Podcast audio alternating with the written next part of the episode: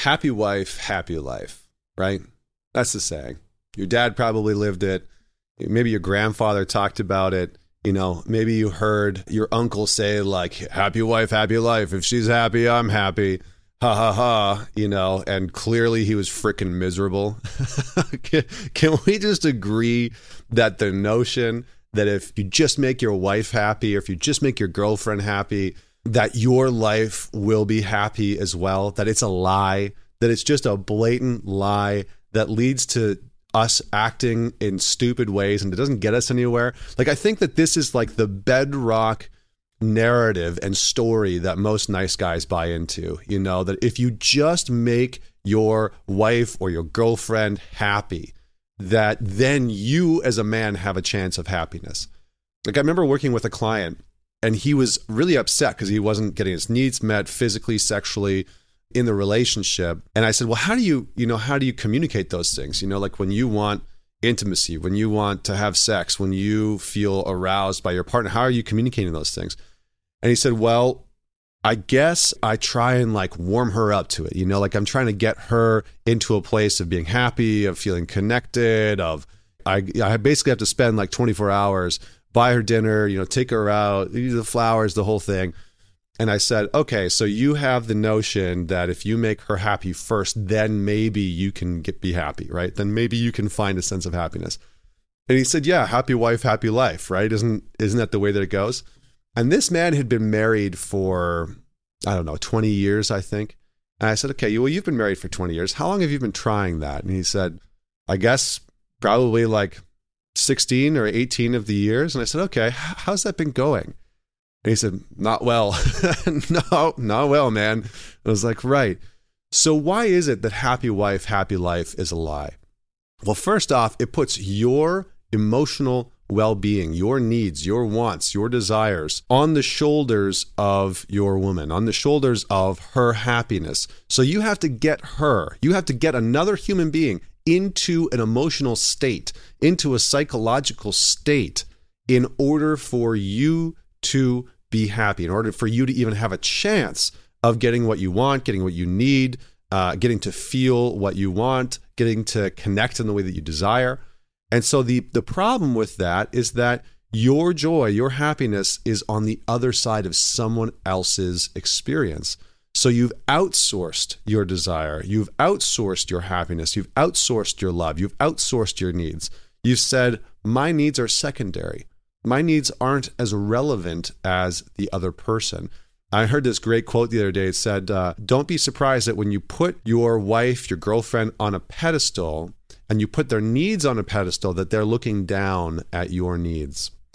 And that hit home because I think for a lot of us as men, and I know that I've done this in my past, in my 20s, this is how I operated. You know, I really thought that if I could just make my girlfriend happy, if I could meet her needs, you know, if I could rub her shoulders and take her out to a nice place for dinner, that maybe then I had a chance of getting my needs met too. And it was always that my needs, my wants, and my desires were secondary. And so I diminished my wants and my needs. And I think that this is a tactic that a lot of men take because maybe just like me, you grew up hearing a dad, hearing a father, hearing a male role model saying, happy wife, happy life. And so you kind of adopted this unconscious behavior that if you can just solve her problems, if you can just figure out what she needs, what she wants, if you can just get her to be happy, first, then you have a chance of getting your needs met. And that the problem with this, the probably the biggest issue is that it puts you in the role, it parentifies you, right? Because all of a sudden you become responsible for your girlfriend, your wife's emotional state. It incarcerates you, it imprisons you because you are then responsible for making her feel whatever she's feeling.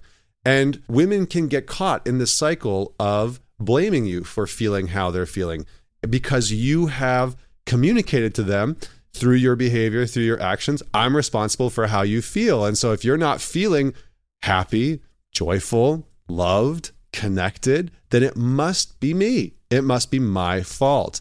And for a lot of guys, this creates a huge rift. It creates resentment, it creates anger and animosity.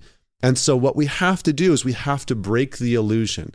We have to stop pretending that if we just meet our other person's needs and make them happy constantly now this again this doesn't mean that that we shouldn't meet our partner's needs that we shouldn't have them be a priority. That's not what i'm saying at all. That's that's still an important part of the equation.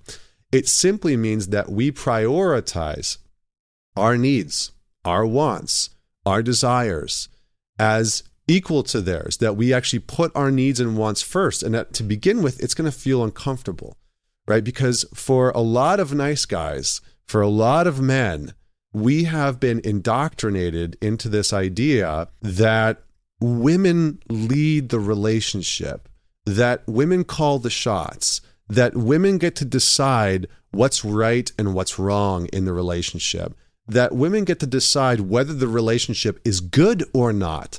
And so, what I've noticed is that so many men have zero needs, zero wants, outside of that, they actually have no real vision or dream or understanding of what they want their relationship to look like.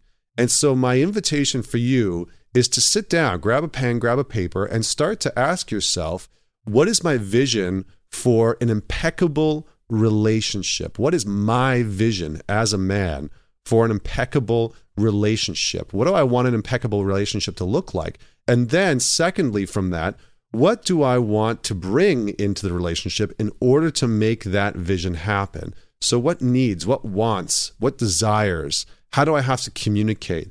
Do I need to be more assertive? Do I need to speak my needs more? Do I need to uh, spend more time with my partner? Do I need to admit that I've become resentful? Right. So start to get clear on what's your vision for the relationship. Have some damn standards because I think for most of us, and I, and I don't say that in a, in a shaming way or an accusatory way. I say this in, from a place of I had no standards.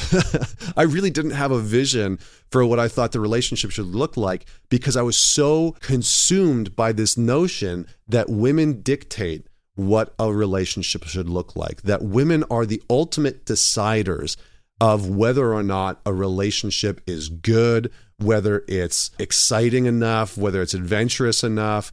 And most of the relationships that I was in, especially in my like teens and my 20s, for the most part, the quality of that relationship was 100% decided by the woman that I was dating. I almost had no say in whether or not the relationship was meeting my standards. And this led me to all kinds of problems that I've that I've talked about in the past. So ask yourself, what does an impeccable relationship look like to me? And am I willing to break the notion of happy wife, happy life? Because what it's really about is two sovereign individuals coming together and prioritizing togetherness. And what we often do is we sacrifice our own sovereignty as men to prioritize the other person's needs, to prioritize the relationship in a hope that that will get reciprocated. And it's not how it works. It teaches the other person that their needs, their wants are always priority. And so when you start to put your needs forward, when you start to act in a way where you're prioritizing your needs, you, are probably going to get some pushback because it's going to be foreign to the dynamic. So put your needs before, not necessarily before the other person, but put your needs as a priority. Make your needs, your wants known within the relationship. Get very clear on what is my vision for an impeccable relationship and break free from this illusion of happy wife, happy life. And until next week, this is Connor Beaton signing off.